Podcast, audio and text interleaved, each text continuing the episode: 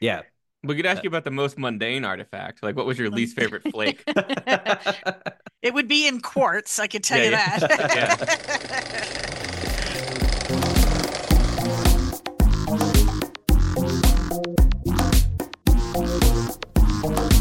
the New Brunswick Archaeology Podcast, featuring your hosts, Gabe Hrynick and Ken Holyoke.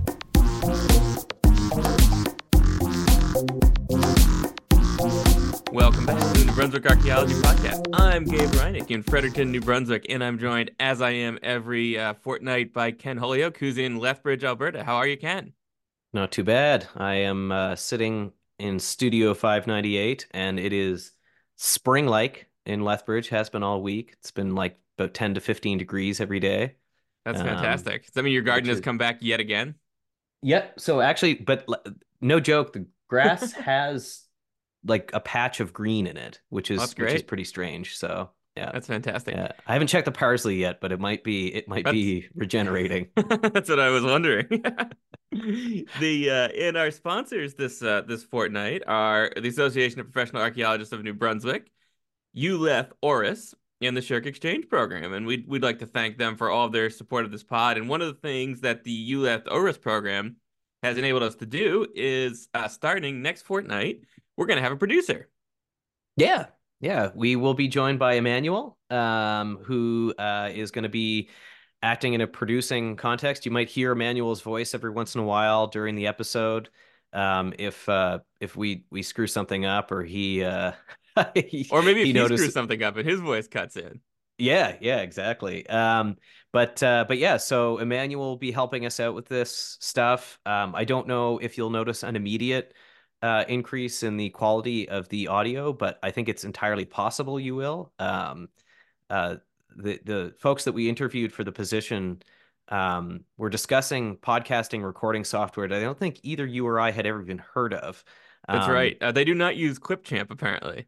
That's it. They're not using they're not using direct from Zoom single wave files or Clipchamp, which is uh um uh I cannot believe that, you know, that these students who are actually learning how to audio record don't use um free software and uh Well, I feel like this is the critique, you know, that it's always the is university really preparing you for real life if you're not uh, you know, sitting in your home office using Clipchamp to uh to produce the New Brunswick Archaeology podcast.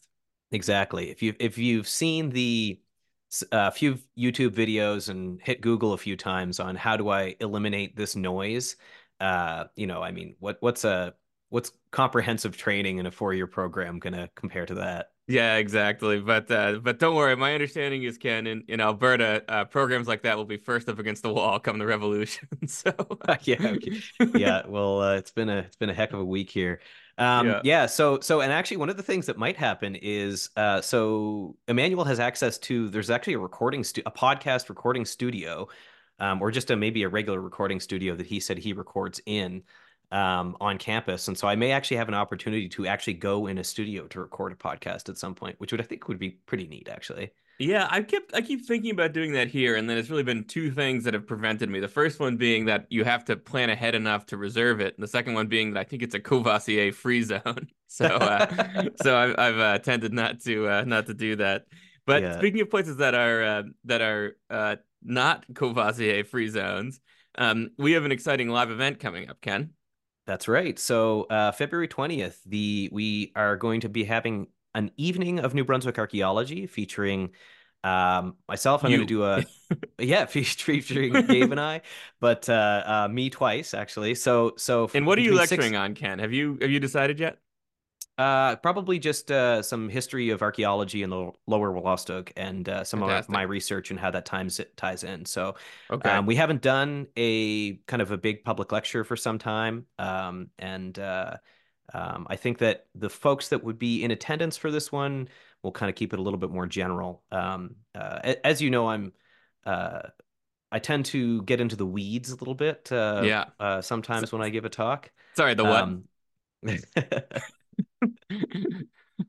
Uh, so February 20th, which is a Tuesday evening between 6 and 9 p.m. at Picaroons Roundhouse uh, on Union Drive in Fredericton, right near the end of the tra- uh, train bridge.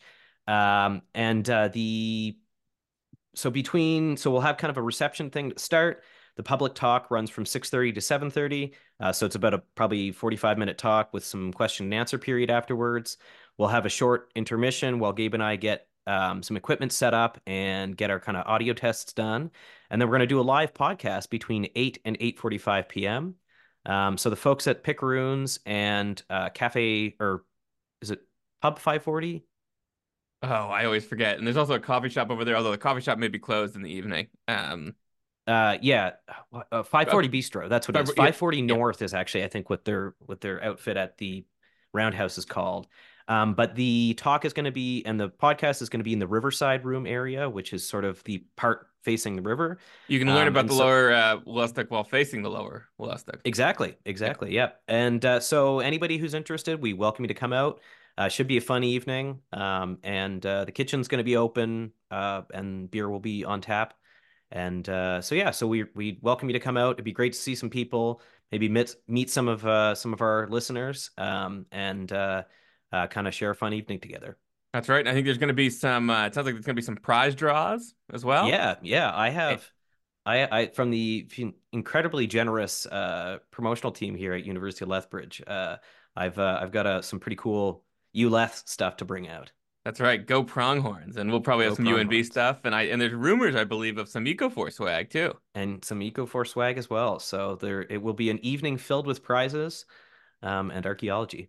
That's great. And I think um, people should see some posters around the university and around town here in Fredericton. So uh, we'd also like to thank the folks at Picaroons who are uh, letting us use their space uh, gratis. So um, Yeah, totally. we encourage you to buy a beer or your favorite non-alcoholic tipple and uh, and uh, and turn on out. But the it's possible, Ken, that that there could be another big exciting announcement um, coming up, which would be that you know, someday we may have a new um, uh, new name for this podcast. Right now, we're called the New Brunswick Archaeology Podcast, and that's what we've been called all along. But it's possible that name doesn't have quite the pizzazz that is accompanying this new. I mean, we're gonna have a producer now, right? And we've still got this this sort of mundane name, and so um, we've got an exciting prize here for for somebody who might write in with that new name. And Ken, if if they were to have a, a replacement name for the New Brunswick Archaeology Podcast, where would they email that name to?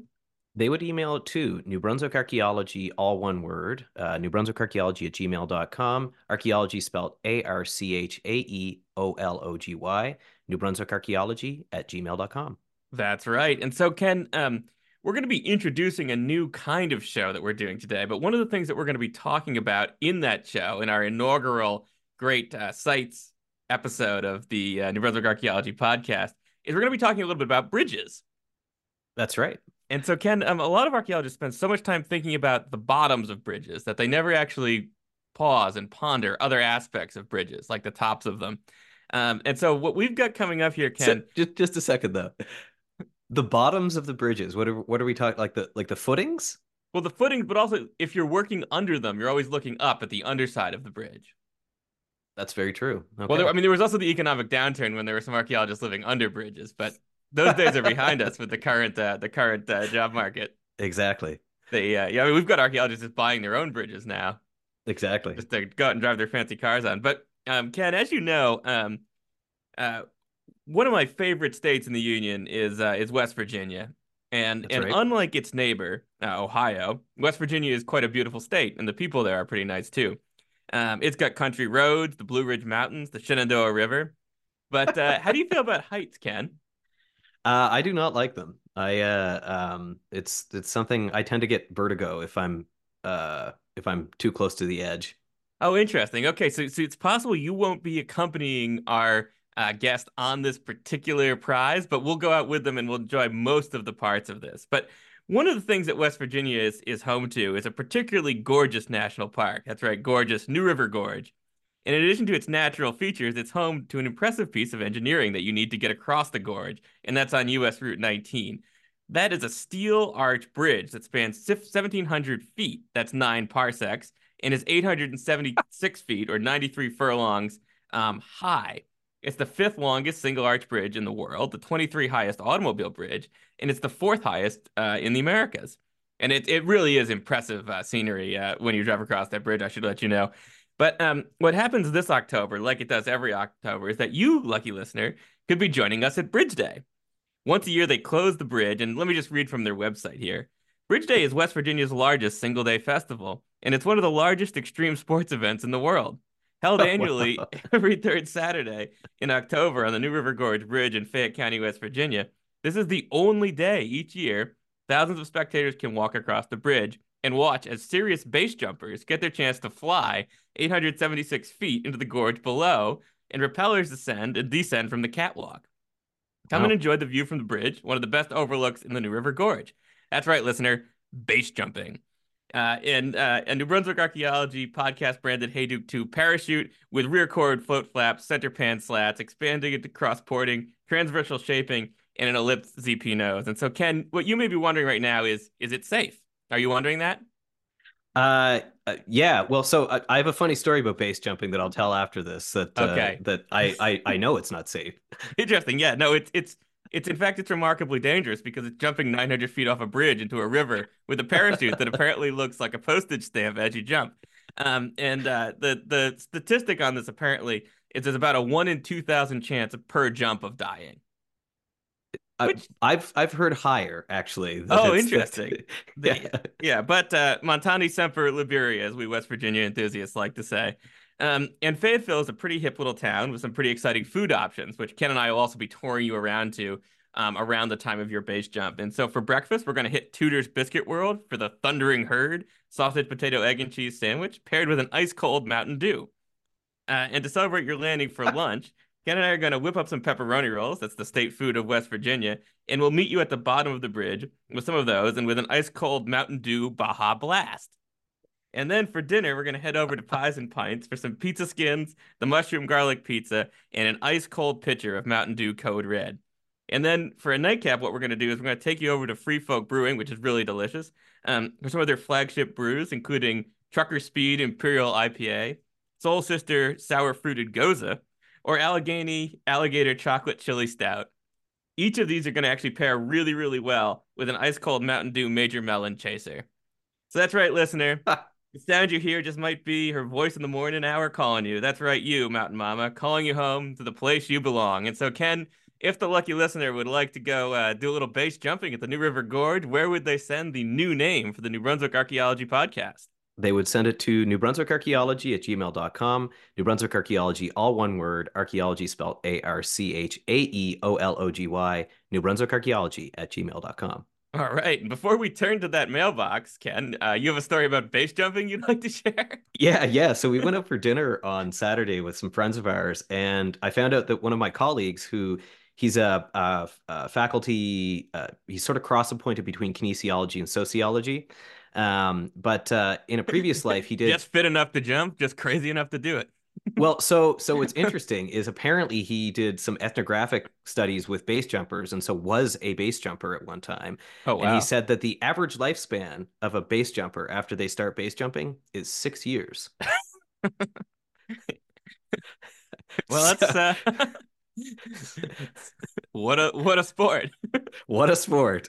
Yeah. Yeah. Yeah, right, and on the topic of bridges, uh, uh, we're in, uh, you know, in Lethbridge, we have the the the Lethbridge Viaduct, sort of a famous bridge in Canada because it's the it's the largest railway structure in Canada. It's like over like over a kilometer and a half long and almost hundred meters high. It's like this big steel trestle bridge Oh uh, wow. that goes So over the that goes over the uh, over the coulee. It's actually quite pretty. So longest hallway in Canada, longest train bridge in Canada. Is there anything that. Lethbridge doesn't have?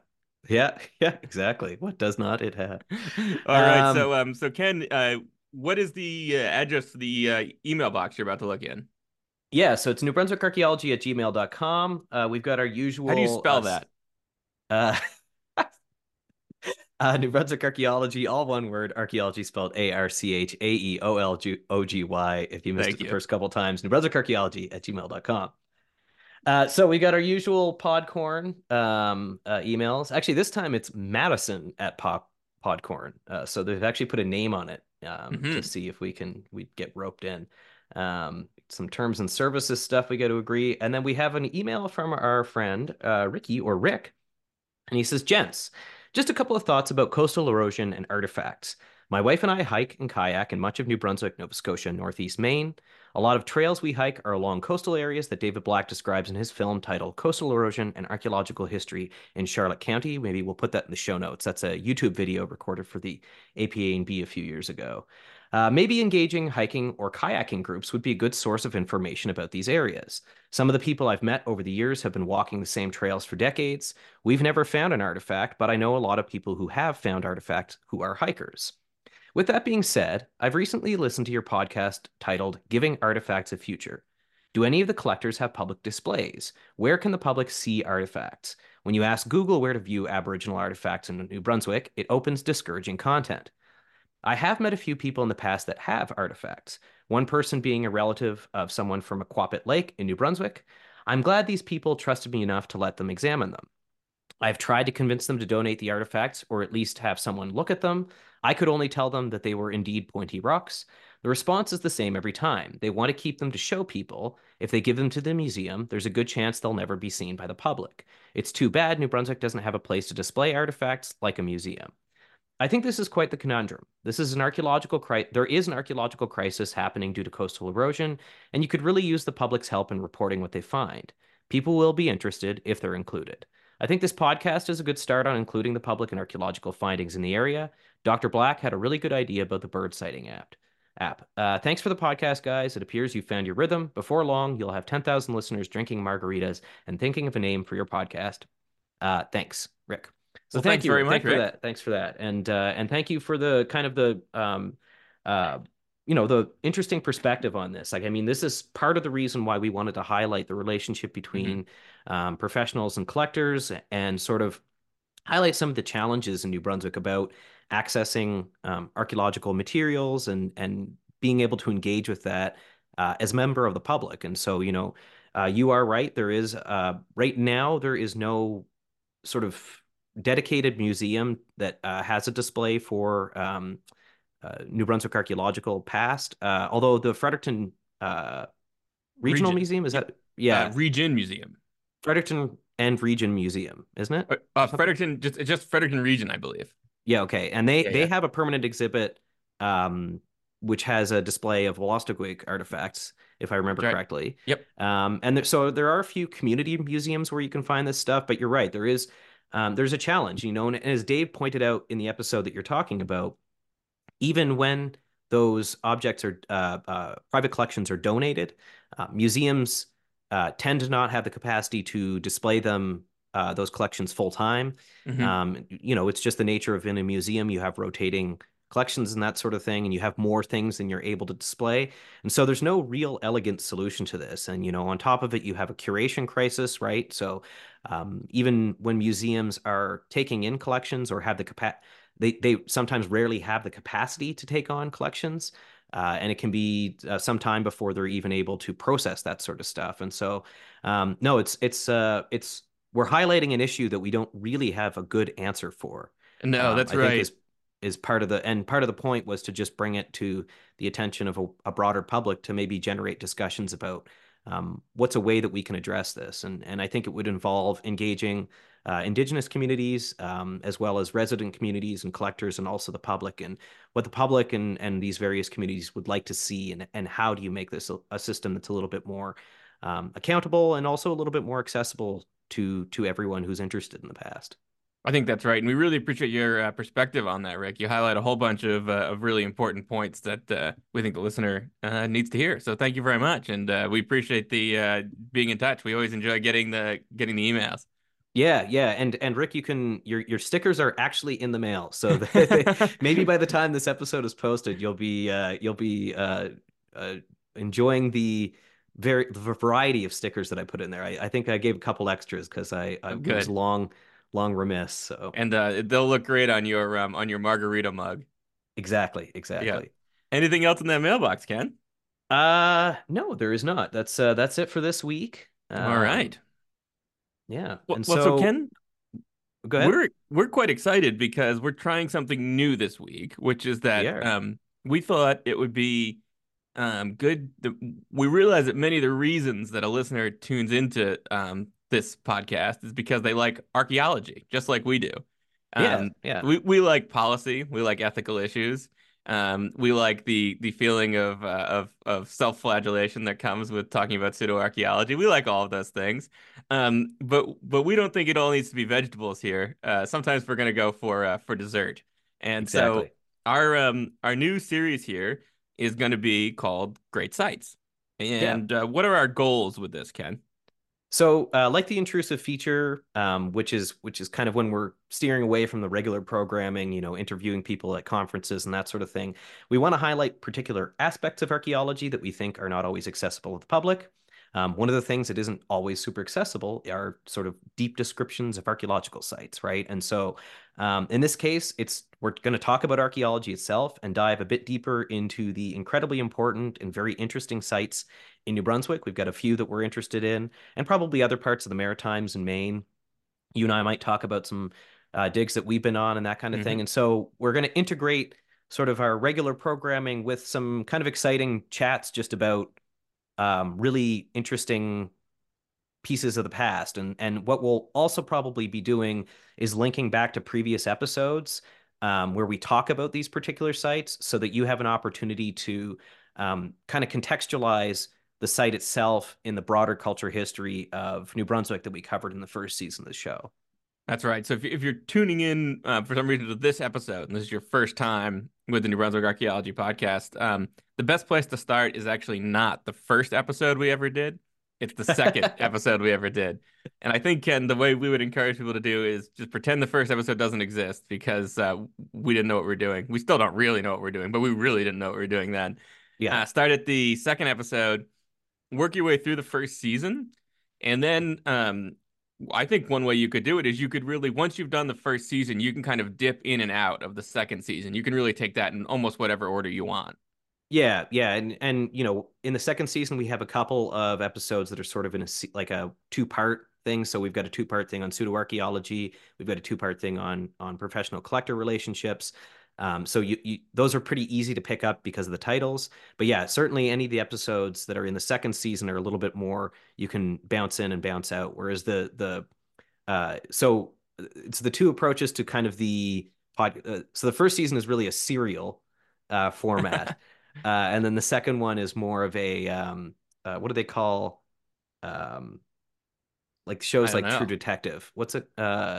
Oh, I'm not sure. Is it a, a, a anthology? The second, oh, anthology. second is an anthology style okay. series. Second, that's yeah, great. So yeah, but AMP being all capital letters to emphasize it. Oh yeah, a, yeah, uh, there yeah. you go. There's even a pun in there. I love yeah, that. exactly. So, yeah. yeah, yeah. The um. All right. So um. So I think Ken, we um. That's what we're gonna do this episode, and uh, we welcome feedback from the listener on how they like it. Yeah, so uh, we hope you enjoy the first Great Sites episode about the Jemseg Crossing archaeological site, BKDM 14. That's right. I think we'll let our guest in and we'll cite you in a minute, listener. Okay, welcome back, guests, and we have our uh, our guest, esteemed guest today, Dr. Susan Blair at the University of New Brunswick. Hello, Sue. Thank you for coming on. Thank Hi. you, Sue. Uh, so, uh, Dr. Blair is an expert in Maritime Peninsula and Wabanaki archaeology and has worked in New Brunswick for much of her professional career, including working in the private sector, public sector, and academic settings. During her undergraduate degree, she began working a working relationship with the New Brunswick Provincial Archaeology Services Unit. She conducted research on pre-contact archaeology, the Grand Manan Archipelago, completing her master's degree at UNB in 1997. Following this project, she undertook the direction of the Jemseg Crossing Archaeological Project, lo and behold, as we've teased, this is the part of this is the reason we where we're talking to Sue today, uh, and this is the largest archaeological mitigation project in Canada. Uh, significantly to her doctoral research at the University of Toronto, which examined fine grained changes in settlement and technology in ancestral Wolastoqiyik sites in the lower St. John River or lower Wolastoq, she has co authored a volume on the archaeology of the Atlantic region and published several volumes on the pre contact archaeology of New Brunswick. And she has published in the Journal of Anthropological Archaeology and the Journal of Field Archaeology. So, welcome to the show, Sue. It's, uh, you know, and, and, uh, on top of all of this, Sue is uh, a mentor of mine, um, and uh, has part of the reason I know so much about Lower Wolastoq archaeology is because I've I've been under the tutelage of Sue for many years, uh, and a coworker uh, and uh, a departmental colleague with Gabe. And we yeah. should say at the outset that we really appreciate Sue coming on to talk with us about Jemseg because usually she prefers to do this with Peter Zosky, but um, he wasn't available today, so uh, so she got us instead. yeah. the uh, so Sue for um for the uninitiated uninitiated about this project, could you provide just some of the background to the Jemseg project? And I think um, Chris Turnbull called it the Road to Jemseg. Right. Um, so the Jemseg Crossing project was one that sort of came about in 1996 as a result of the Fredericton to Moncton Highway project. So at that time, there was this uh, decision that the highway, which at the time traveled along the the Wolastoq, like in right next to the river where winds would blow onto the road in the winter and kids would be waiting by the side of the highway as tractor trailers would you know tr- trundle by. It was a really bad uh, routing of the trans-canada and so the decision to reroute it was widely you know thought to be reasonable. Um, of the number of uh, paths that were examined the end decision was made to have it travel uh, across the grand lake meadows entering well i suppose the depending on the direction you're coming but if you're coming from moncton entering into it at jemseg traveling along the, the, the meadows and then crossing at coytown. Um, and so so this work had been um, be, there had been previous highway work kind of in the area. And in fact the the jemseg site was already owned by the department of transportation because they were using it as a place to to dump fill from previous highway work. And so this particular routing and the approach of the bridge was because they had already had double laned highway leading up to this. So this they'd done the work that it had been twinned. There was an old bridge that the high that the highway sort of curved around and went over. And what they wanted to do was straighten that out and build a modern bridge.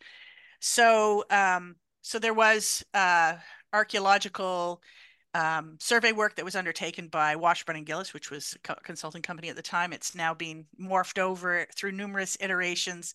I think it's now, I'm not even sure what the name of it is. It's a set of initials, I think. Wood was what it was most recently. Oh, WSP, um, I believe. WSP, right? that's yeah. it. Yeah. So um, uh, they had that that survey, and this was really early days for CRM. So we there wasn't really um, a lot of sort of development of best practices in the sense that I mean at that point the the the survey only required a 25 meter testing interval and with shovels. So that the effect of that was a very wide testing interval meant it was much more likely to miss something and the depth of the tests was like you know 50 60 70 centimeters tops uh, and it and it found that there was a potential for some archaeological material there. It was based on that testing, the analysis was that it was likely to be shallow, recent, distributed. And so I was approached about working on this project in the summer of 1996 with the idea that it would be, you know, 10 weeks of field work for like eight to 10 people. we would be, we would, and it would, but it, this was, you know, this was August. So we were starting, we actually started on the project August 26th so very late in the day. Um, that project was the first project that happened in in the Wolastoq uh, drainage um, since a really controversial and difficult project that had happened at St. Anne's Point here in Fredericton that had resulted in a tremendous amount of bad feeling between Wolastoqiyik and archaeologists, uh, a, a real lack of trust based on that project. Um, and, and I think that that context framed the approach that the province wanted to take to Jemseg, and in particular, Chris Turnbull wanted to take to Jemseg, which may be a little bit what he's alluding to in the road to Jemseg, which was to really rethink how we were doing um, archaeology, to build a lot of consultation into it, and to be uh, open to rethinking how we did work. It it it is also interesting that it was there was already a CRM industry and so this the, this decision was made to take this project and do it in house, and that also was not without controversy, right? Like, right, a lot of the consulting companies were why why are our companies not doing that work, right? Um, and the reason was was because of this political and the lack of trust and the concerns of communities that um, it was felt that if that wasn't built into the project, then the project would not be successful, and that the way to build that into it was to really have it um, outside of the CRM system, not not because you really you wouldn't be able to control timelines, for example, as easily and all those kinds of things. So so that yeah. was kind of the road that got us to there. Um, and it was so it was August 26th, and I blithely walked down on site and looked at, you know, scurrying snakes and frogs and thought, oh, well, this is really kind of sad because this beautiful green place. Um, you know, nice thing to do in the fall. I'll be out of here by end of October. A little bit of cash no in your pocket, you know. Bit, yeah. Like, yeah. I, I was I actually put off going to do my PhD. So I was supposed to start my PhD that fall, but I had just had a baby six weeks earlier. So this seemed like a great parental leave. so um so uh, you you kind of um touch on a few things here. So the first thing is the listener will hear that this was a CRM project. These are sort of early days in CRM. Um, in New Brunswick in particular, um, we've talked like we talked uh, in a previous episode about sort of the evolution of the industry kind of coming in on the heels of the Clean Environment Act. So this is this work is being undertaken as part of an environmental assessment. Um, but you talked about and and and sort of one of the legacies of the Jemseg project is sort of how innovative this collaborative approach was, right? And so um, and what you're talking about too is that the approach to sort of this road to Jemseg, this approach to even going into a CRM project was thinking about collaboration right from the get go, right? And this is before you guys had really even gone in and done sort of comprehensive testing or anything, right? Like yeah. this is before you know shovels are in the ground and recognizing that there's actually much more here than than was originally thought and so how did this collaborative side of the project sort of evolve um, who is involved with it you kind of mentioned a couple of, of important people here so chris turnbull who's the um, uh, who was the provincial archaeologist at the time and, and was New Brunswick's first provincial archaeologist. Um, and why was it so important uh, to do it this way? You'd mentioned that, you know, like kind of the background to that. Um, but uh, how did that kind of translate in the field to how things played out? Yeah. So, and I will say that, um, you know, collaborative archaeology has become a very uh, widely applied approach. And in my view, what Chris Turnbull and Pat Allen and others were doing at ARC Services in the 70s and 80s, in the 70s with Metepenagiag, and then leading up to this project really was considering collaboration far more wholesomely than many others were doing at the time. They re- this was really innovative on the part of the provincial archaeologist at the time. And so I think a lot of credit goes to Chris for this. Um, but the way that we uh, what so when I was brought onto the project, the first thing that Chris said was we're going to have a management team we're not having like normally at the time an archaeologist would be the lead person and that would be the director and that would be the full decision maker. We decided to go with a team that consisted of me karen perley from Neqotkuk, who would be working on community liaison and would be uh, sort of education and like thinking about the sort of public outreach component of this. And then patrick polchies from kingsclear or Pilecik, uh, who would be involved in um, sort of managing the the money and the hiring and the sort of the kind of logistics. He would be the logistics expert, and I would be the archaeological director. And so the three of us worked very closely um, throughout it as a team. We also wanted to have a connection to the community that was operating at a grass, grassroots level. So we wanted to really um, involve people in the community who were activists and were connected to um, sort of traditional ways of of looking at things. So a committee was put together, the Maliseet Advisory on the Maliseet Advisory Committee on Archaeology, which lived on after the project for quite a while and was a a key body around building um, sort of capacity for communication between archaeologists and indigenous people. Um, and so uh, that committee was created and involved people from each community. Very early on, it was people that uh, were picked because they had some sort of connection to heritage and education. And it was felt right away, we ran into some conflict around that because it was felt that that was cutting out the chiefs, that there was, that it was, they were handpicked. And right. so we immediately went back and talked to the chiefs about that and the chiefs then appointed pretty much the same people. So we ended up with the same committee but we did go through this process that i think gave a lot more sort of respect to the existing structures and decision making frameworks. Um, and so that committee was really important. It it really was a key part of the governance of the project and we met with that committee regularly. Every time there was an issue that came up we would meet with maca and uh, have a discussion. Some of those meetings were open meetings and community members would go to them. Some of them were really intense as a consequence. Um, the uh, but always, always helpful and always informative. And that often involved the, the, the management team, but also there were people who we were working with on the Department of Transportation side. So at this time, Archaeological Services was in Municipalities, Culture and Housing, and the project was also influenced by the Department of Transportation. So we had transport Department of Transportation engineers who were leading the eh, the the engineering part of it who were also coming to those meetings. And so there was a really full engagement of different parties in this process. It that that philosophy of engagement and governance carried down through the project. So in the actual field we ended up having a lot of people from Wolastoqiyik communities working with the project.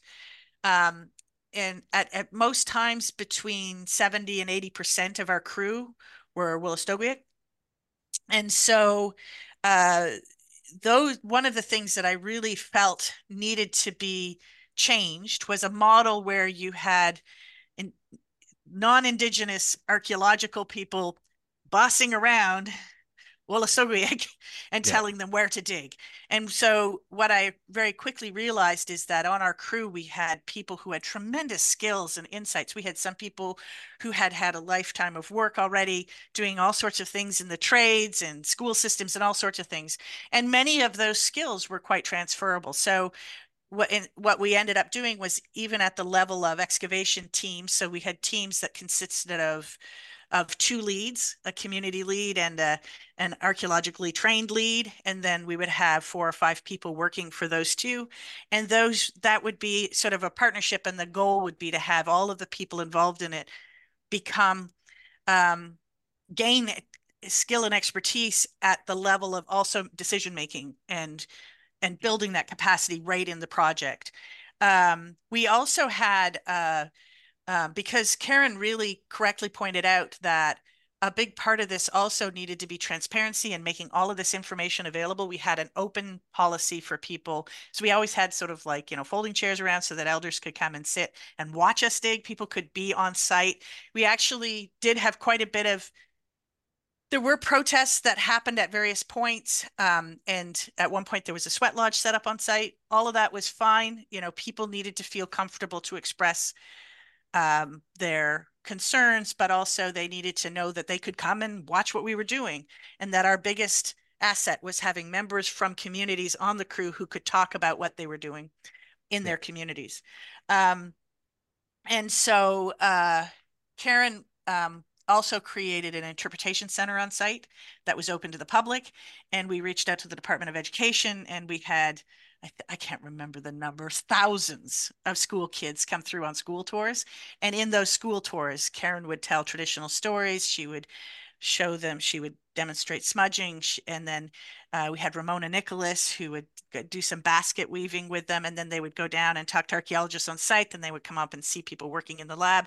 So we had this whole sort of experiential um, process for school kids to come through and, and literally thousands of, of kids school kids from new brunswick went through the site so the collaborative side is was sort of fundamental to the way we were doing it but it kind of permeated it in all sorts of interesting ways and as I said, it didn't forestall or uh, eliminate controversy. People still, I mean, building trust takes years and years, and people had had that very bad experience previously with archaeologists and were reasonably skeptical. And I think there was also a lot of concern about the fact that this was going to be impacting on the meadows, which is an environmental area. So there was a concern about the project was always simmering there. We were largely left to deal with this. There wasn't a, a big presence of government preventing us from communicating in media or with the community until late in the project. Um, and so there I, think the reason gabe mentioned peter Gzowski is we did have quite a bit of media attention. There were political cartoons made about the site. There were a lot of interviews all that kind of thing as the project unwind uh, went forward. At a certain point the concerns about the the project came to a head and we decided that continuing to do the work without addressing those was just going to create conflict. So in early november we just stopped we stopped work for like a month and we went, uh, Karen and Pat and I went and talked to people in the communities, Pat Polchies, and we um, we really listened and tried to understand the concerns. And what we kept hearing was this fear that we were excavating burials. That was a real concern. And I think that really came from the experience at St. Anne's Point, but it's also a concern that people have for the respectful treatment of their ancestors. And so uh, we had a letter written by the premier. Well, I think someone wrote it for the premier, but the premier signed it saying that the project would not impact on burials. And if a burial site was found, that there would be a, re a, reconsideration of the project. And I think that gave some confidence, having this document that was signed gave some confidence to the chiefs and they uh, ended up supporting the project and we were able to move ahead. But that was by then we were into like December and and we're starting the project in earnest at that point. So already you can tell we didn't uh, have a shallow, simple site that we were dealing with. By then we knew we were in it for the long haul. Yeah, yeah so I think I, I just, what Sue just did is what archaeologists call foreshadowing. I think. Yeah, yeah, yeah. yeah. So, how yeah. this interview and goes. I want. I did want to pick up on something you. Uh, so, uh, before we get into the archaeology stuff, and and just to kind of before we leave the uh, sort of the project itself, I guess one of the things I'm kind of interested in, like what you're describing, is sort of sounds like the way archaeology should be done, right? And and I think is kind of an ideal model for CRM. And and I think that we probably haven't seen anything even really close to what happened at James Jemseg. And and I wonder, you know, is this um, kind of a failing on the archaeology side? Was it that um, was it some of the political outcomes of the project? Um, is it just that we really haven't actually seen sort of that scale of excavation uh, since that time, yeah. or, or you know and, so and is it how possi- long is, is our po- podcast? Like is it is it possible to do a project in this kind of way? Um, and like as somebody who worked in crm for a number of years like we you know we ramona and i got to uh, her and trevor kind of developed um, uh, uh, sort of a collaborative approach to the trans-canada pipeline project um, where it was sort of co uh, you know ramona and i were co-permittees like everything was being made in decision together and and you know crews were uh, primarily Wolastoqiyik and and uh, uh, you know and the Stantec crew, and so we worked together and kind of made decision making together. But it wasn't really kind of in this, and and I think some of it has to do with you said that you guys actually had quite a considerable flexibility in how the decision making process and to and that's a point changed. To a point to a point and i yeah. think that changed during the project i think that and i think the answer to that is complicated i think that you had a transition that happened in governments that you know, in the 70s and 80s, whatever you might feel about governments at the time, the function of a civil service was to provide expert ad- advice. And governments would, across the board, hire technical experts. So Chris Turnbull was a PhD in archaeology.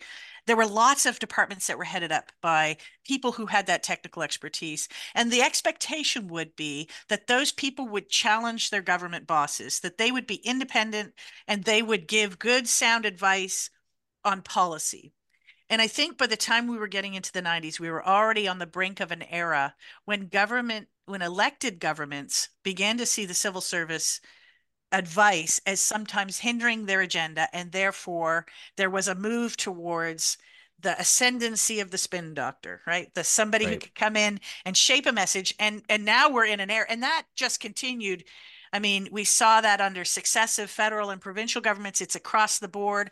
We have an environment where evidence is actually quite dangerous. We try to manage it. We try to keep it out of, you know, spin it. And this is this is a real problem for not just CRM archaeology, but for any science or evidence-based decision making. And I think this was a moment where that began to change. And and it sort of, you know, the the project um we got to a point where we suddenly were well and we don't we should probably talk a little bit about what we were finding but the, the, even more foreshadowing what we ended up finding required uh, a real well it became a sort of a threat to the highway project. And at that point we stopped being able to say what we wanted to say. It was it the transition happened in a 24 hour period.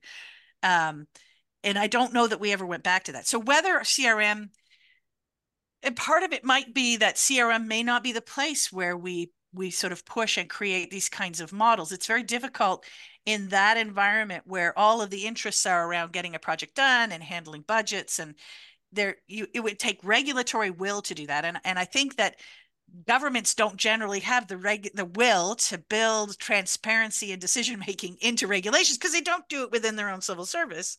Yeah. And so I think it's difficult. I think that there's a civic problem we have here.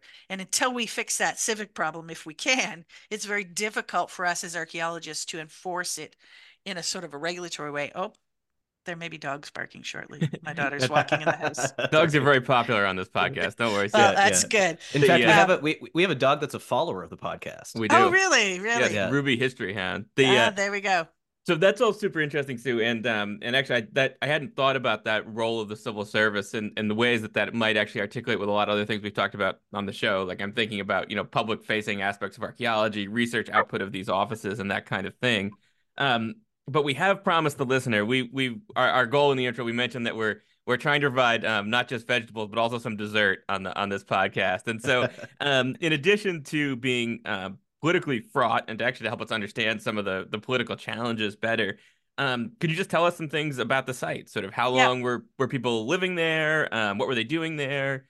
Um, how big is the site? Right. Did you excavate right- all of it?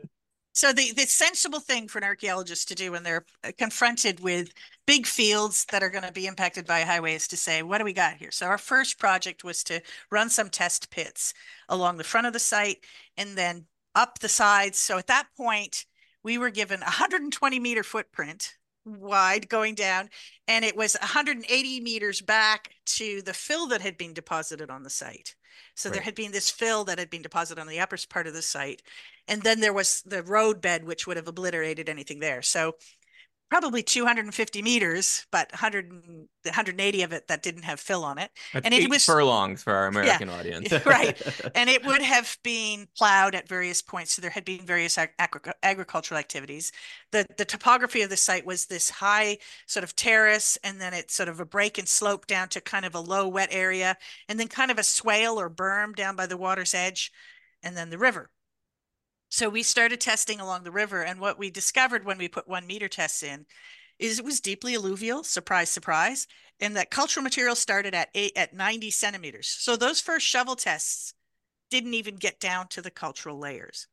Right. Well, so we had, and then they the layers went down from there. So that was a concern because it looked like we had sort of a Fulton Island like kind of stratified site down here by the water. The second pit we put set of pits we put were back up uh, by the edge of the the terrace or uh, edge of the fill that had been put in on that upper terrace. That first pit produced a groundstone rod.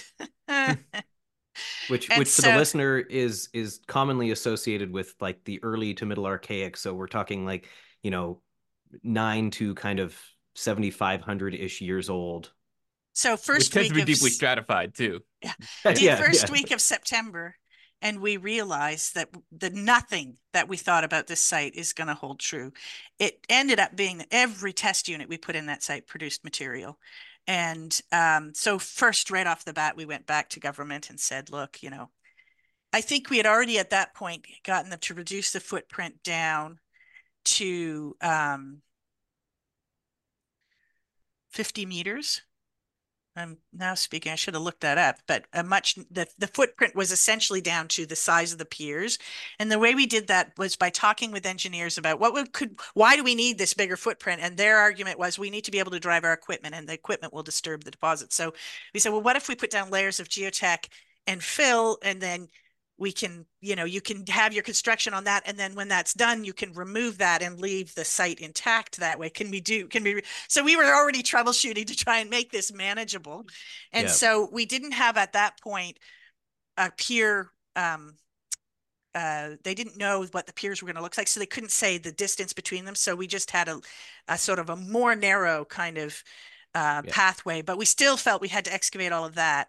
And then Yeah, and we just had these and just for the deposits, so- listener so in crm in general when we're talking about footprints because crm we, as we talked about on a previous episode you're not sort of doing archaeology wherever you want to do archaeology. You're doing archaeology within the confines of what the project is designed, the impacts of the project. And so when Sue's talking about the footprint area, what they're trying to do is that this is a bridge project or a high, uh, associated with a highway project, so what we call a linear corridor.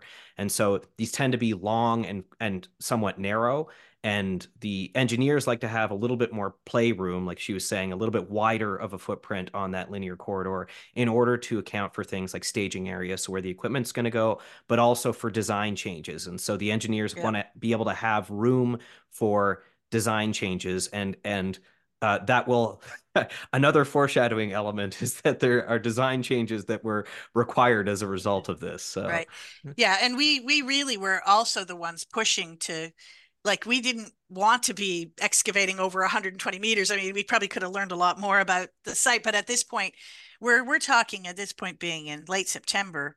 The deadline we've been given is is the mid May.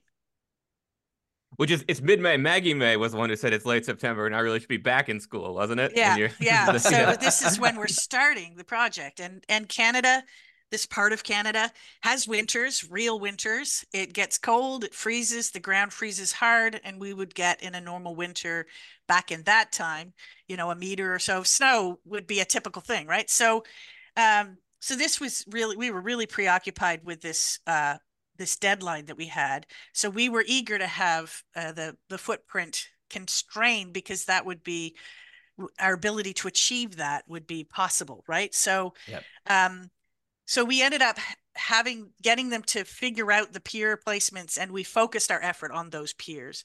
And and we be and of course by then we're into december. So the process that we came up with to excavate this was to try and heat the site. Initially, we brought straw down to prevent it from freezing. We realized that that just introduced a lot of grain into the site, which is kind of problematic. uh, somebody came along and lit some of our straw bales on fire as a sort of act of vandalism. That was also problematic. And it wasn't really stopping it from freezing at some point. I think that might have been good to give us a week or two but we realized we actually had to excavate we had to do something to keep excavating through the winter. So we bought if you've ever seen those silver garages that you could buy they're basically a metal frame structure and they've got a silvery tarp that kind of covers them. We bought uh, about a 12 of those and the the system we came up with was an excavation team would have charge of three of these tents.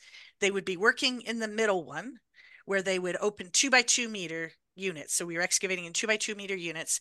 We built, um, and again, we had great crew members who had a lot of experience.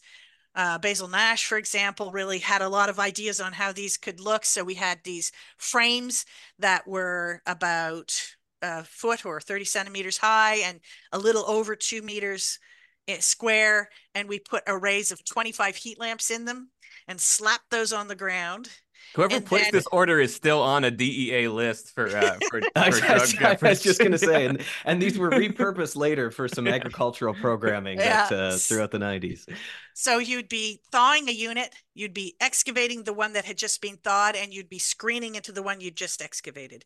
And when you finished the one that you were excavating, you'd slap your next your heat your thawing unit on the one ahead and then move the, the back tent forward to the front and caterpillar your way around the site. And so that was our method for doing work in the winter. The amount of power that we were drawing at one point, we were drawing $40,000 a month in power because we were just throwing oh, heat at the ground, right? Like it was just, it was like, it was almost like no problem it's like the scene have... in in uh in Christmas Vacation. There, the emergency auxiliary power is getting switched on here, and like uh, uh right right before the holidays. So yeah, and I was trying to be like I was really worried about the budget and everything. And at one point, one of the engineers said, "Look, this bridge is going to cost us a million dollars a meter. I'm sure it's like ten times that now, but just do your work." Just make it go make it go away right like it's which is like a horrifying but okay so we're going to throw heat at the ground that's what we're going to do and the, the so, listener should know that uh, most proponents do not tell you that these yeah. days. I, I can yeah. tell you that I have. I, think, I, don't think I've ever been involved in a conversation where it was like there's no t- there's no cap to the budget. yeah, I think I think the, their real concern was the timeline, right? There was this yeah. real political timeline that the premier wanted. The premier had staked his reputation on this project, and he wanted this to go ahead. So, so that's the technical way. That that was a whole the whole technical thing was a piece, but then what we were finding was also fantastic. So the site itself had components, many different com- like it was occupied over long periods of time um, I suspect it was a part of a complex of sites that run all the way to the mouth of the Grand Lake system. The Jemseg River connects the St. John with Grand Lake, St. John, the Wolastoq, the St. John River or Wolastoq with Grand Lake. And so um, I think if we if you go up the coast up the shoreline towards Grand Lakes, you find material on the beach that's progressively more recent.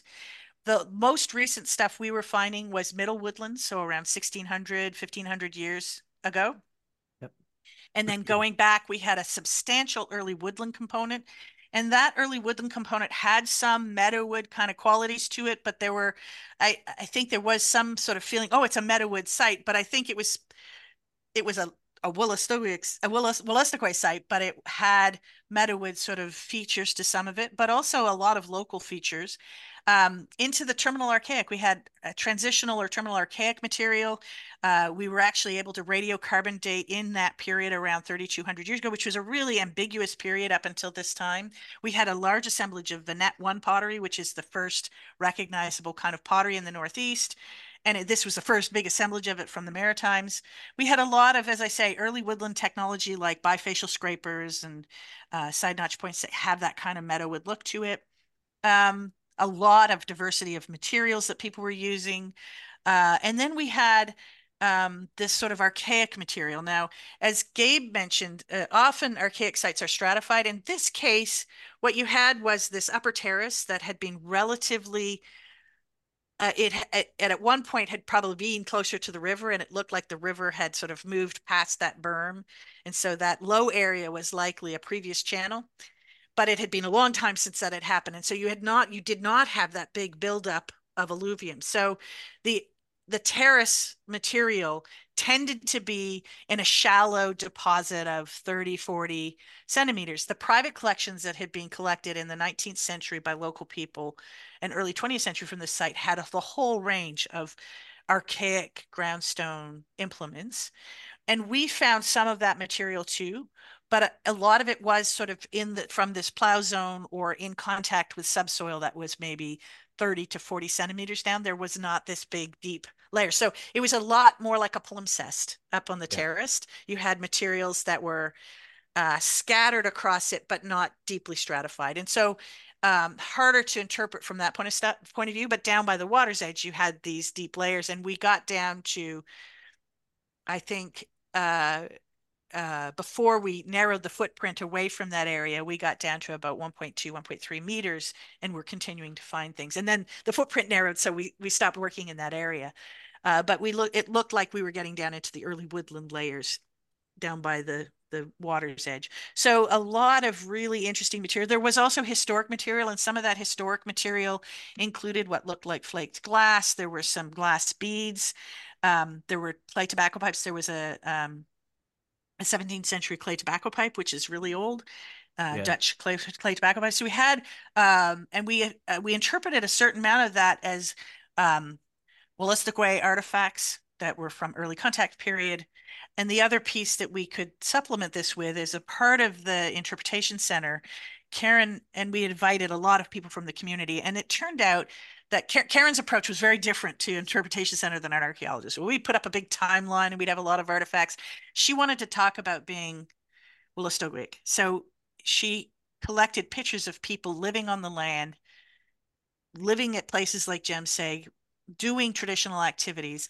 And what happened was when uh, people from the community came in and visited that, we had we had a number of times when there would be a group of people from different commun different First Nations there, and one of them said, "Oh my gosh, that's my my uncle Jim." And hmm. somebody standing next to them who they didn't know would say, "That's my uncle Jim." And these are people whose families had been torn apart by the settlement onto reserves, and they'd lost connection with each other. And here they were reforging that around these pictures. So the, the pictures became a whole separate component. It actually, Karen ended up creating a traveling exhibit called Wolastoqiyik uh, Portrait of a People that of all of these historic photos and that, that traveled around and was in a number of venues. Um, but they were very powerful and they added a layer of this sort of presence through the recent period and allowed us to ground some of those interpretations in sort of Wolastoqiyik perspectives. That's great. That's very powerful. So, um, so part of the reason this this archaeological at this site is important is is you kind of mentioned it. It really closed a bunch of kind of key gaps in regional our regional understanding of of the area. Why why do you think people were living at Jemseg? Why was it so attractive for so long? Well, I think that uh, if you had put this highway through any number of places along the Jemseg River, you would have found stuff. This is yeah. so the Grand Lake Meadows is an incredibly rich.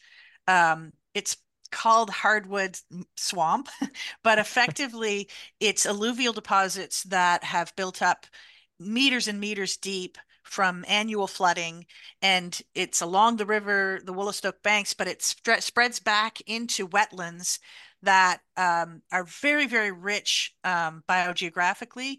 Uh, for example, waterfowl, mig- migratory waterfowl, uh, black ducks, other kinds of sort of duck and goose species funnel through this Grand Lake Meadows um, on their migration. It's on the major flight path for these the migration, and there's millions of them. That kind of they're bird watchers who go in in the spring just to to to sort of look at ducks, kind of thing. Yeah. Um, Gabe, Gabe and I are familiar with the the uh, uh, the waterfowl hunting season as well in that region. Uh, yeah, We're actually familiar with the, the day before the waterfowl hunting season. yeah, that's where, right. They got the special early pass. Yeah. yeah. yeah. So, and of course, there's lots of people who eh, during the flood the other thing people do and i did i grew up not too far from the grand lake meadows just just beyond Maugerville um, we drive and look at the moose coming out on the highway because the highway is the high point and all the moose would come out and stand around on the highway. So it's full of things not just birds but also game and of course anadromous fish. So there's lots of striped bass that uh, are still congregating parts of the grand lake system. There would have been salmon and uh, sturgeon coming through, any number of eels, all sorts of those kinds of things, uh, alewives, lots of fish that could be um, collected. So very, very rich environment. The other thing that we found people were doing is harvesting butternut. So we found in a lot of features charred butternut, and um, and so uh, I think that the plant resources, I mean, being ac- having access to these wetlands and and scrub swamp really also allowed for um, access to a whole array of, of plant materials. We had people looking at some of the traditional plant uses, and we made a database of of the potential food sources. And I think we had 180 edible plant species mm. that could be gain, gotten within the Jemseg within the meadows. And of those, that the spreadsheet you know classified them about you know ease of harvest how much productivity there would be and there was like 35 or 40 of them that had significant potential to provide food for people. Yeah. so um you know i think that that that probably was a long standing draw to people to the area. You you mentioned um recovering butternut. Was there much um uh and and sort of the the productivity of the fauna in the region did you recover much for um uh, faunal remains at the site? Like, so was there evidence of people cooking these foods other than butternut? Um, so, Sorry, can I interrupt so... for a minute? Are you telling me it's a Norse site? I'm saying the Norse learned how to harvest butternut from these people. oh wow, perfect. Yeah, there yeah. we go. So we have there you have it, folks. There is Norse contact at Jemseg, confirmed yeah. today on the New Brunswick Archaeology podcast. Peter Gzowski wishes he had this kind of content. um, well, so moving on from that. Um, so um, I I do I think most of us would love to have the kind of preservation of faunal remains that are uh, accessible to people like Gabe working on the coast, um, be where you know uh, shells preserve or reduce the acidity of the soil. At, at places like Jemseg, we get the double whammy of the soil is so acidic that it destroys all of the bone material, but it's not so acidic that it gets rid of microfauna. So we have poor hard tissue and soft tissue preservation. And so the only sort of uh, animal remains that would be preserved in that context would be calcined assemblage. So we had very fragmented calcined assemblages, but um, but certainly not it, the the this is not a site that produced a very easily studied large uh, assemblage. And I think there's a real need for people who are working. I think we have a need in the region for people who can really understand calcine assemblages and study them. They're very tricky. They're, eh, they're very hard to identify the kinds of creatures because the heat calcine is basically when they've become burned so that they they uh, you're driving off all of the organic bits, but that also often dry, destroys the landmarks that we, we would use to identify animal bones. So problematic from that point of view. We did we did sort of, you know, find some evidence of that, and but not as much as we would love to have. and I think preservation issues, at least in part, uh, lead into excavation eventually being halted um, at right. At least preservation issues become part of the story. Um, right. Would, so, would you like to catch us up on on what what how happened? did it end yeah how did, how did it, end, end? yeah. yeah so we we were busily working away to excavate this we had a moment where it we thought they might be putting a pier down in that low ed area near the closer to the water and this was a major concern because how are we going to excavate in water we talked about bringing in a caisson or, or cofferdam and digging in that inside the cofferdam like i mean the, the, the, things that we contemplated here are just absolutely over the top. Um, but we we ended up not having the bridge there. We were able to sort of span it and have the first span in the water. And the river there had been actually dredged for coal um, barges to pass from Minto and Chipman, which has got some mining activity down down through. So it it we knew that the river bottom had been dredged out any number of times. So put in a pier in there, it's whatever's there is already destroyed. Um, so we were about 95% done. So this was in April 11th. And we were working five days a week. We had weekend crews coming on. We had at the peak 120 people working on the site. As I say, 70 to 80% of them uh, Wolastoqiyik. Um, and I get a call on a Saturday from one of the weekend crew members saying we found something, um, and it has red ochre. And so I said, well, stop everybody from working. And of course, with a project like that, there's so much scrutiny. Like stopping work is not something that is going to not be noticed, right? So, yeah. nonetheless, I said, okay, every pull everybody off, send them home early. Um, you know, take some notes and and we'll convene. I'm coming in. So I drove in. At the time, I was living way out of town. I drove into Fredericton and and this was Colin Varley, and he drove up from Jemseg, and we met at ARC Services, and I had called uh, Chris to come in. We sort of met, and and he described what he found. They had been excavating a shallow basin and coating the basin, just the just a, a thin layer, coating this sort of pit-like feature. It wasn't deep. It was only about uh, 15, 20 centimeters deep, sort of shaped like a base, but coating it was red ochre. There were no artifacts in the red ochre and no bones. But then I've just explained how there might not be bones because of preservation in this part of the world, we're sitting on the Grand Lakes system, just just south of the Grand Lakes system. Across the Grand Lakes system is Cow Point, and Cow Point is a site that was excavated in the '60s by Dave Sanger uh, with the National Museum of Man at the time, and that is a red ochre cemetery, and it was late archaic, and uh, so dated to sort of 4,000 years ago, and had produced some mortuary, uh, you know, human remains in burial pits, but with red ochre. So we we had this commitment that we wouldn't excavate burial sites. And the, what we had was a little bit different, looked a little different, and immediately people were saying, "Well, how do we know this isn't historic? You know, people used red ochre to paint barns. How do we know that this is archaeological? There's no artifacts in there, even though we're in the middle of an archaeological site.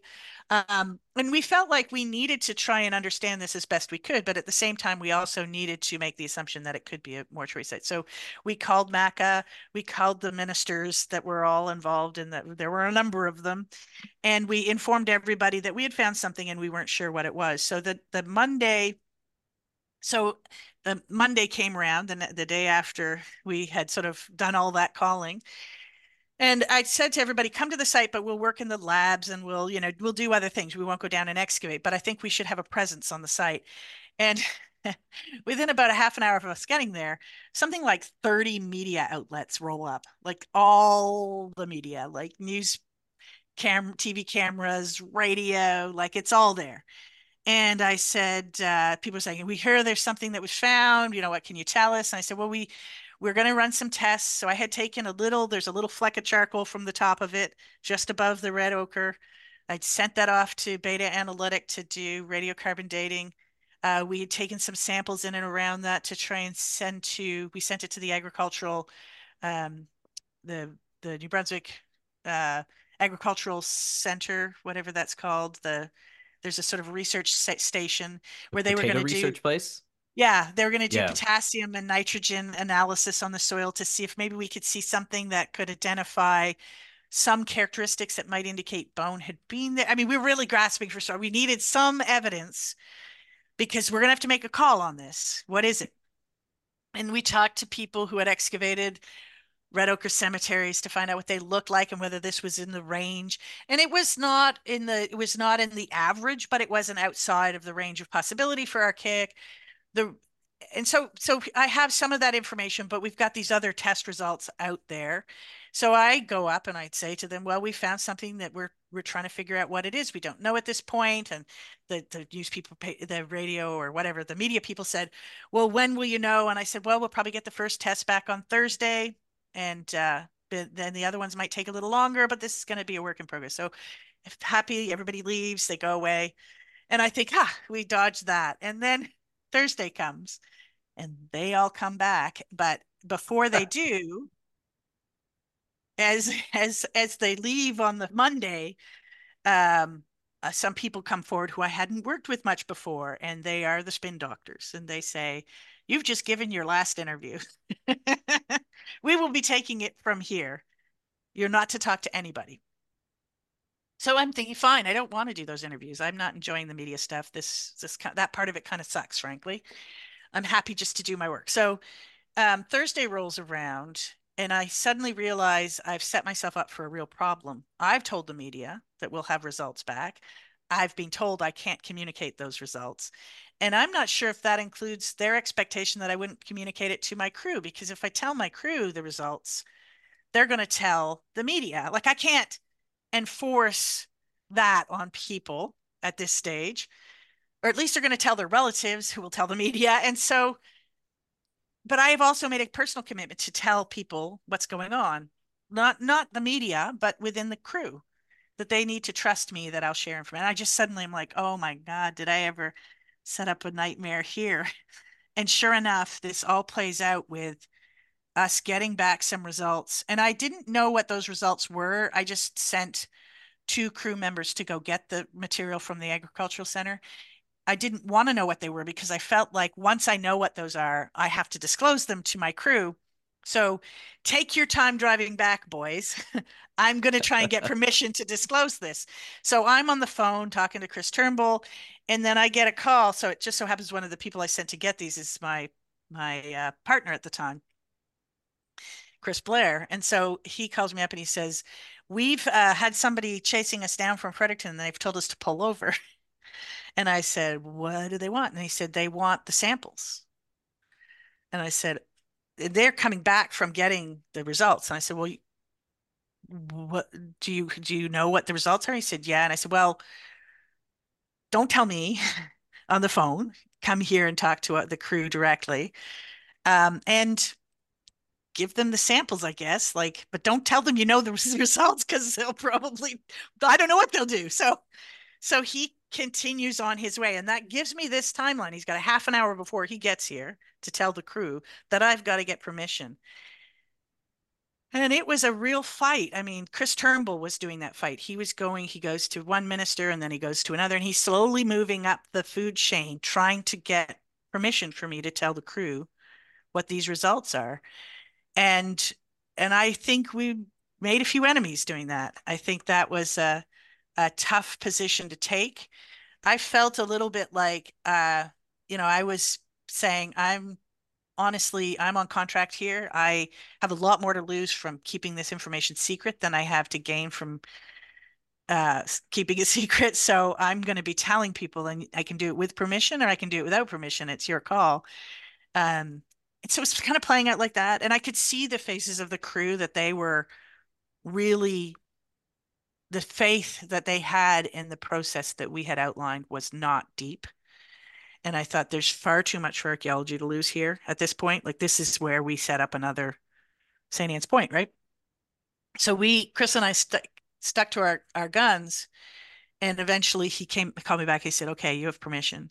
So I call Chris in and he comes into the into the uh, the the uh, lab where everybody's all crowded in and we're all waiting to hear. And I said, okay, Chris, you have the results. Can you tell us, did they were able, you know, what is the results of these tests? And he takes a deep breath and he says, inconclusive. Good to know. Good to know. I staked my entire career on that. And of course they were. I mean, this has been an agricultural place, so potassium and nitrogen. I mean, you know, if I I don't know what we were all expecting, but anyway, we didn't get an answer out of that. And it was just this high stakes thing. And at that point, um, the the other piece of information that did come in from Beta was the that the that charcoal that was just above the ochre data to 2880 plus or minus 60 BP. So that's not the same age as Cow Point, but it's definitely pre-contact, and we definitely know that people, Meadowood people, did use red ochre in ceremonial ways and in mortuary contexts. And so at some point, and and I have to say, Chris Turnbull also let me make the call, and so the call that I made was, we can't say this is um, Red Ochre Cemetery or Red Ochre Burial. We can't say it is, but we can't say it isn't. And given the premier's commitment we have to assume it might be. It is. So we have to change the highway. And so that's, I had to go in and explain that to DOT. And they were really, they were like, yep, that's the right call. So, um, so we went back and, and I remember meeting with the DOT engineers looking out over the site. And so we had this sort of pathway that went down to the river that the high, the road was supposed to go on. But if you just looked over here, about 4% deviation, there was somebody who had built a marina decades earlier and they had used bulldozers to just gouge it all out like it was they'd made a slipway any archaeological material that was there they dug it up. So it's already being removed and so in talking with um, indigenous leadership and with maca and with everybody involved it was agreed that there's your solution. We can go through there. It's already been pre-excavated I don't know why that didn't occur to people at the beginning. I guess they wanted a nice straight approach. But now, if you're driving from Moncton towards Fredericton, and you come to this place where you're approaching the river and there's a turn, you know what that is.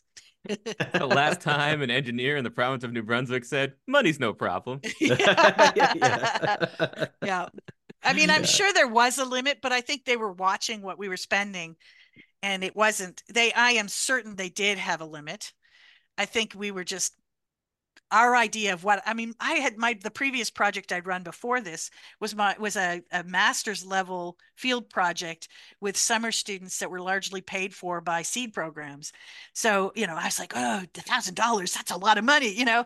And so that we were just dealing with different scales of a lot of money. Like their idea of a lot of money was different from my idea. I'm sure we could have hit that cap. I think I think my suggestion of a cofferdam hit the cap like I think when I said that, they're like, no, no, we're not, we're not going to do that. No. Yeah. so we talked about the archaeology, um, and and uh, you know what's been found, and and kind of uh, we, we in your in our pre discussion before we came on. Uh, you said you you don't like this question, but I'm going to ask it anyway because because uh, I think the listener wants to know. Is there a coolest artifact or feature at the site? Is there something that like particularly memorable? Um, uh, you know, I mean, th- there is some like really like you, you talked about a few things like the the bifacial scrapers, um, and in particular some of the uh, the stone tool materials that those are made on. Like yeah. there's one in particular, it's like this kind of iridescent, almost pink color of Minas Basin cherts uh, that uh, that kind of sticks in my mind, and I, I like I can kind of picture it right now. Um, yeah. But uh, but is there something that you can think of in particular that sort of struck you? Well, I, I must say that I, things like the bifacial scrapers are great because there's a large number of them, right? Like this is the piece that I think was really great in terms of lithic analysis is, you know, oftentimes we're confronted with an assemblage where you get three projectile points and four scrapers and you've got to make some conclusion. I mean, we had hundreds of these, thousands of some categories of things. So I think that the the richness of material was a real um, helpful from an archaeological point of view. Obviously, this is also something that has, you know, I think there's complex feelings that many indigenous folk have about the site and and I think many of the people who worked there became quite inspired. Some of them went on and have become archaeologists.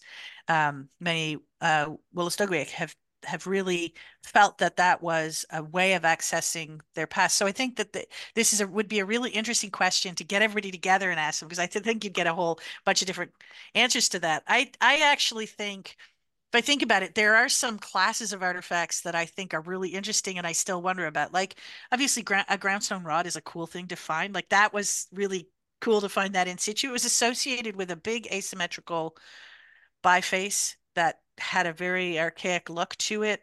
So that might mean that it's more middle archaic than than early archaic. I think um, there was this. There were a bunch of these slate objects that were tabular slate pieces that had worked bevel edge, beveled edges, and I've never really figured out what those were. Like I, have not seen yeah. really good examples of those elsewhere.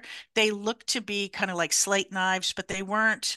They were quite. It could have been slate working. I thought they might be slate debitage or something like they might yeah. be. Or like abraders or something, eh? Slate working tools, yeah. I've eh, there though that I think is really interesting. Obviously, the Vinette one. I mean, to get ninety some pieces of Vinette one um, is is pretty pretty amazing. I think because I think all of those things are things that allowed us to sort of challenge our thinking and and understand. I think at the time, uh, New Brunswick archaeology was still a lot of the big habitation sites that we had had had worked on, places like Fulton Island, Oxbow, had produced um, material that that was um, didn't lend itself easily to sort of typological frameworks. And there was this sort of uh, almost a kind of inferiority complex. I mean, Augustine Mound is another whole category of site, but many sites, you know, we people were still very much going to, well, what does it say in in you know our projectile points of New York State or Southern New yeah. England? Like this idea that we had to look elsewhere to understand our archaeological record, and that we had sort of not as many of those kinds of things. So to so to see this kind of uh, place where, you know, you realize that there are probably many of those things in many sites, but we just haven't found them yet. I mean, that I think really asserted a sort of a connection of of Wolastoqiyik to that land. Um, and to the depth of history, like this went back, going back thousands and thousands of years in this place. I think that so I think that's not really an artifact or a feature, but it really is, I think, what I'm saying, I guess the aggregate of those things is what really is cool to me. I've never been a big fan of the find spot individual artifact in the sense that I don't think it really helps us to understand much except presence absence. And this really was a chance to explore a real connection of people to that place. Um, so yeah, and I think some of the features were pretty good. Like we had one, it was in unit G36. I don't know why I can't remember what I mm. have to do this week for, you know, getting dressed and this sort of stuff. But yet I still remember that, you know, unit G36 produced feature 29, which had a radiocarbon date of, of 2960 plus or minus 120 BP, which uh, when you calibrate it, puts it nice and firmly in the sort of uh, around 3200 years ago and is before the radiocarbon plateau, which means that you have some confidence that it actually dates to that. And it was full of butternut, and it was just a little hearth where somebody had had cooked a meal and had been doing something with butternut, and that's pretty cool. That, that's excellent. Yeah. So in addition to the Viking feature you just described, uh, but but no, so uh, I think um, this is you know obviously you know one of the important sites in New Brunswick, and and we really appreciate that you came on to to talk with us about it. But I, I thought we maybe would wrap up here. Just you know we're almost thirty years out. Um, what do you think the legacy of the JEMSEG project is? Um, I think it remains one of the largest mitigative uh, excavations ever undertaken in the province. Um, probably the biggest. I think it's probably the biggest and most successful collaborative archaeology project in the province. Um, so we're just sort of curious what you what you think the legacy is at, at this stage. Yeah, I really struggle with that. I think at the time when I started that project, I was 29. I turned 30 during the project.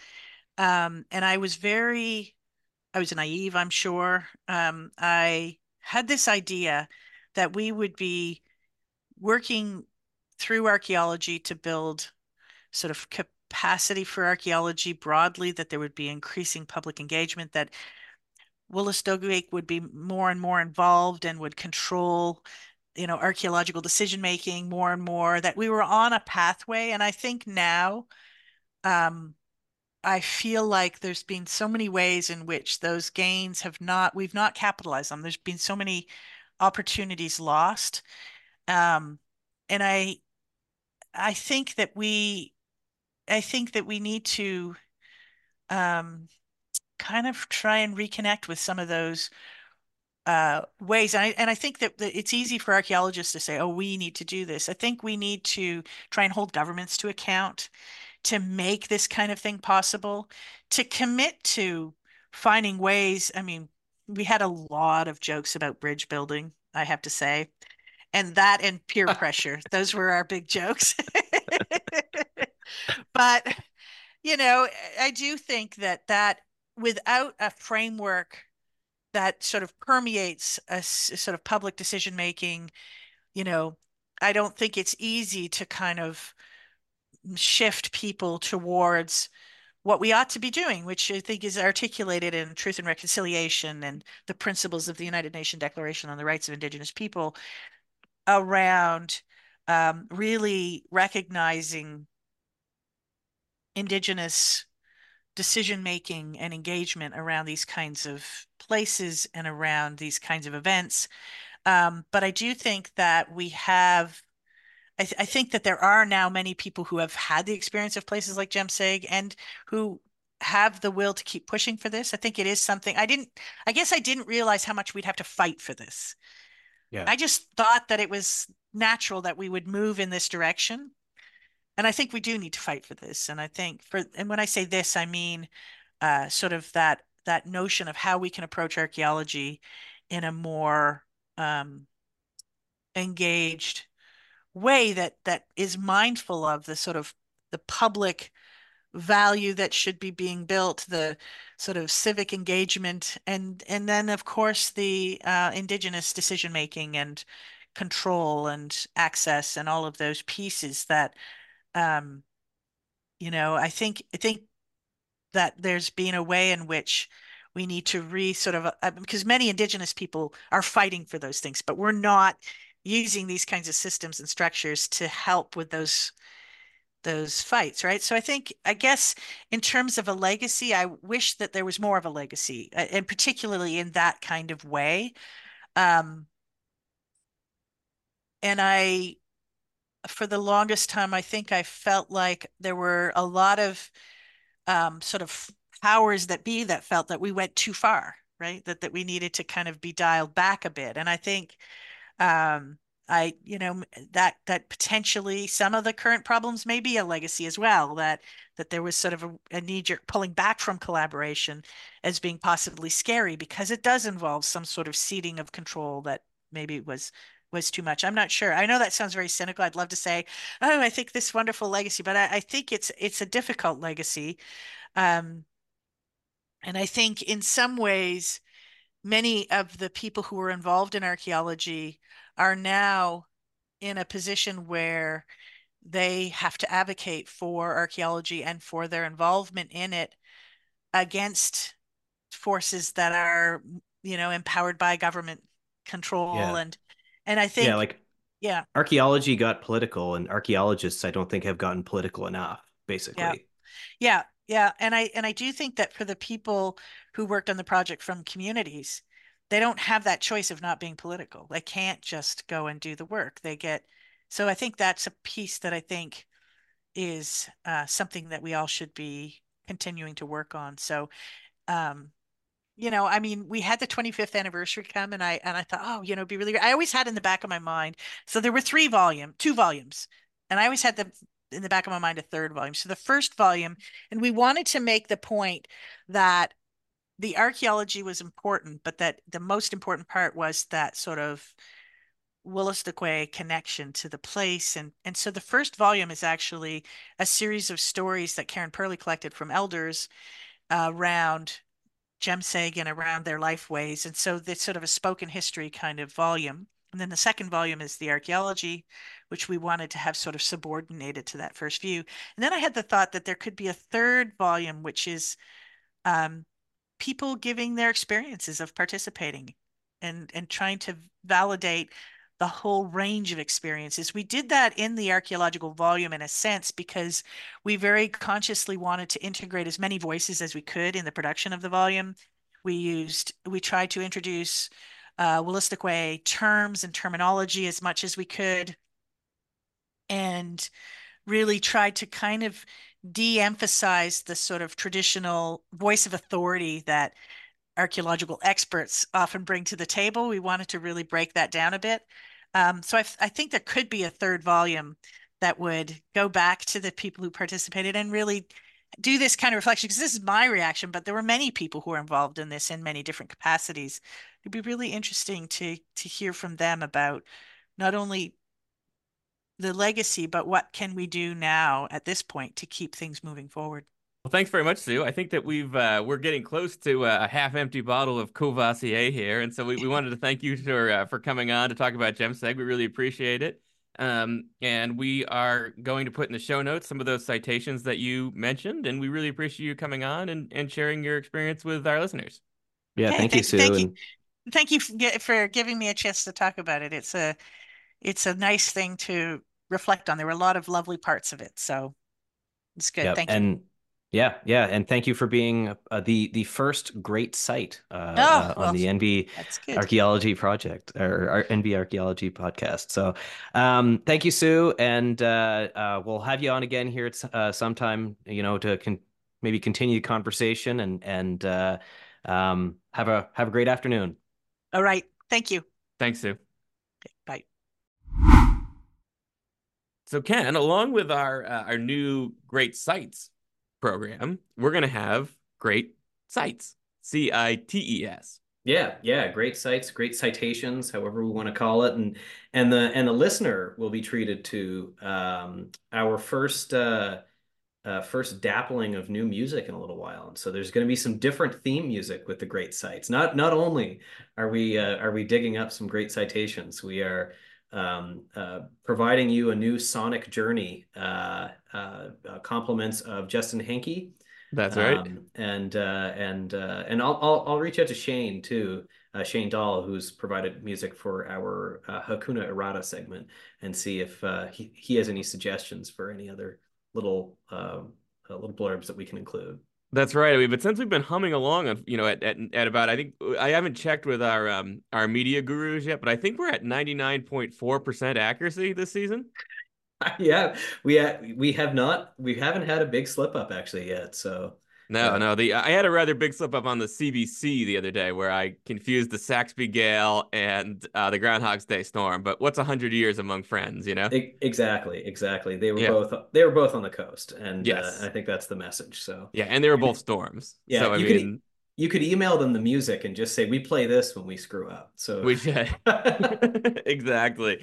And so what we're gonna do in this uh, in this great citations uh, section is we're going to just list um, in the show notes as well as we're gonna do it right now some uh, inf- places you can go to find information about the site we've just discussed on the show.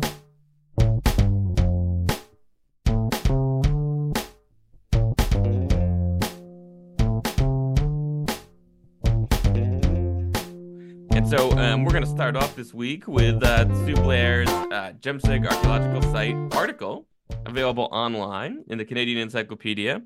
And uh, you could either Google Jemseg Archaeological Site, uh, Canadian Encyclopedia, or we will put the link to that in the show notes. And it's a nice general overview of the work at Jemseg and what they found.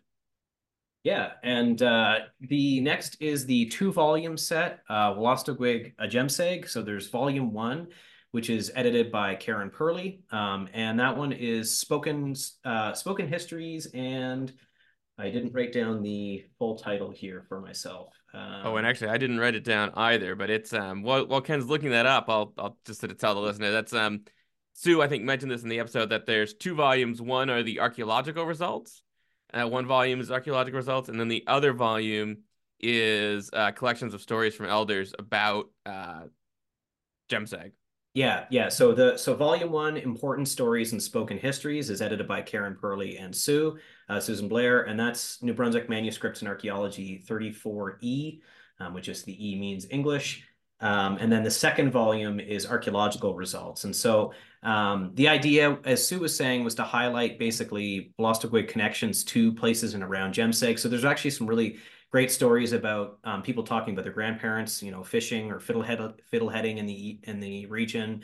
Talking about um, it was like mostly based on fisheries and and uh, kind of like a resource uh, uh, collection, um, environmental like connection to the environment and the area around there. Um, and then yeah, and then the second volume is um, uh, archaeological results. Uh, and it, basically, it is it works out to being kind of a culture history uh, of what was found at Jemseg. And, and so it extends essentially from the Paleo-Indian period um, up until post-contact. Um, and there is a chapter on the uh, feature analysis, ceramics, lithic technology, um, and it's an edited volume. It was edited by Sue. She authored a couple of the uh, chapters. Um, but there are a number of different um, contributions. So Karen Perley actually has a chapter in there called Teaching House, the Ajemseg Interpretive Center, which talks about um, the interpretive center that uh, Sue mentioned. David Black has an article on the stone materials from the site. Uh, Vinny Bourgeois or Vincent Bourgeois uh, wrote an article on ceramic artifacts. Steve Monckton on food and subsistence.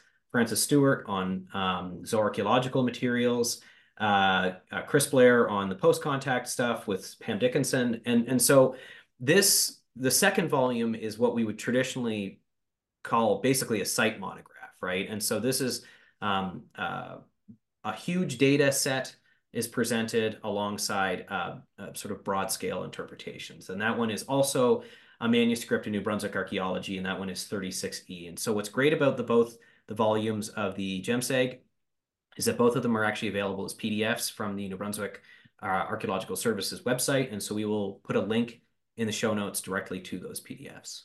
That's right. And then finally, we've got uh, Blair's 2010 article, Missing the Boat in Lithic Procurement, Watercraft, and the Bulk Procurement of Tone, Tool Stone on the Maritime Peninsula, Journal of Anthropological Archaeology, Volume 29, pages 33 through 46. And we will put the DOI to that in the show notes. Unfortunately, um, it's going to be paywalled, so uh, it can be a, a, little bit tricky to find. But um, essentially, what that article is about is it's about thinking about the way um, we understand hunter gatherers procuring toolstone um, is really, really important because it's one of the many ways that we or that archaeologists try to think about the ranges that that um, hunter gatherers are traveling over because it's one of the the markers that's left in the archaeological record that preserves pretty well. Yeah. Um, and if you believe in rocks and you think you can tell where they're from, which I'm deeply skeptical of, um, you you also want to consider um, how they might have been transported by canoes, not just either through exchange or through walking. But uh, and so what yeah. Sue does here is think about models that involve canoe use, and that's particularly important because the Wolastoq, um, of course, is a major canoe route. Yeah, yeah, and and and she, one of the things she presents is that a lot of the models that Gabe said that we understand how people were moving land around the landscape and as a result moving rocks around was that it was tied to sort of embedded procurement by foot that people were kind of moving around the landscape in kind of seasonal rounds um, and that having bulk procurement and putting essentially rocks into your canoe and boating away actually completely changes the archaeological signature of what we see. And so um, if you see a whole bunch of one type of rock at a particular site that may actually just be the fact that somebody visited a quarry, um, threw a whole bunch of rocks into their canoe and brought them all in kind of one event rather than um, one group going back to that place every year uh, on sort of successive um, uh, trips, basically. And so it kind of up, it upends some of what the the theoretical premise for understanding lithic procurement are, uh, are yep. based on.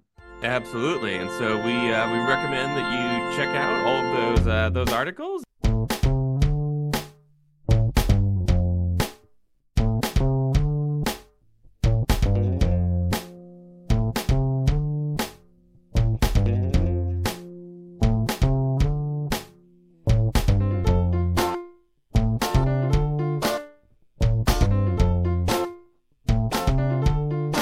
Well, Ken, I think I'm looking at about a half-finished bottle of Courvoisier.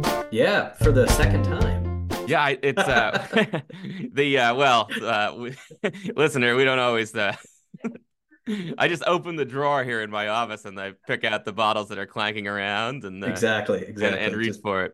kind of putting your finger around the inside and you know a little little taste test, see see which one's uh, the freshest. You know. That's right. Yeah, I mean the, the it was sort of warm in my office uh, for the interview, and so so we edited out the blender sound of me making a frozen Courvoisier. but uh, but now I've switched to uh, to just an ordinary Courvoisier, and um, I think it's that time, Ken. I think it is that time. So thank you, listener. We'll we'll talk to you in a fortnight, and we will see you in person uh, in just over two weeks from today. That's right. We're um, we're not just going to be alive and well. We're going to be live and well. Yeah, Uh, yeah, well, we're so- certainly going to be live. We, Yeah. I mean, I never say knock on wood, I guess, but the we, we odds are we're going to be alive. And yeah, um, exactly. I'll keep yeah. taking my B12 so, so that I'm in I'm in, I'm in tip top shape. Exactly. The listener can't actually see how pale Ken is. It's in Lethbridge. He hasn't had sunlight in what is it, six weeks now? Actually, no. So we we are we have an abundance of sunlight here. So that's Oh. one thing, one advantage to Southern Alberta is it's the sunniest place in North America, apparently. No kidding. And yeah, and, and Ken's Ken's hair is, is blowing like canola plants in the uh in the wind. I can see horses trampling by. Ken's actually converted his office chair to look like a saddle. Yeah, He's uh he's settled right in. quite literally ran over tumbleweed in my driveway this morning. So Oh, what a world. What a world. Well, Ken, we'll uh, we'll talk to you soon, and uh, we'll look forward to talking to you, listener, and to uh, hopefully seeing you. yep. See you later, listener. Take care. Bye. Thank you.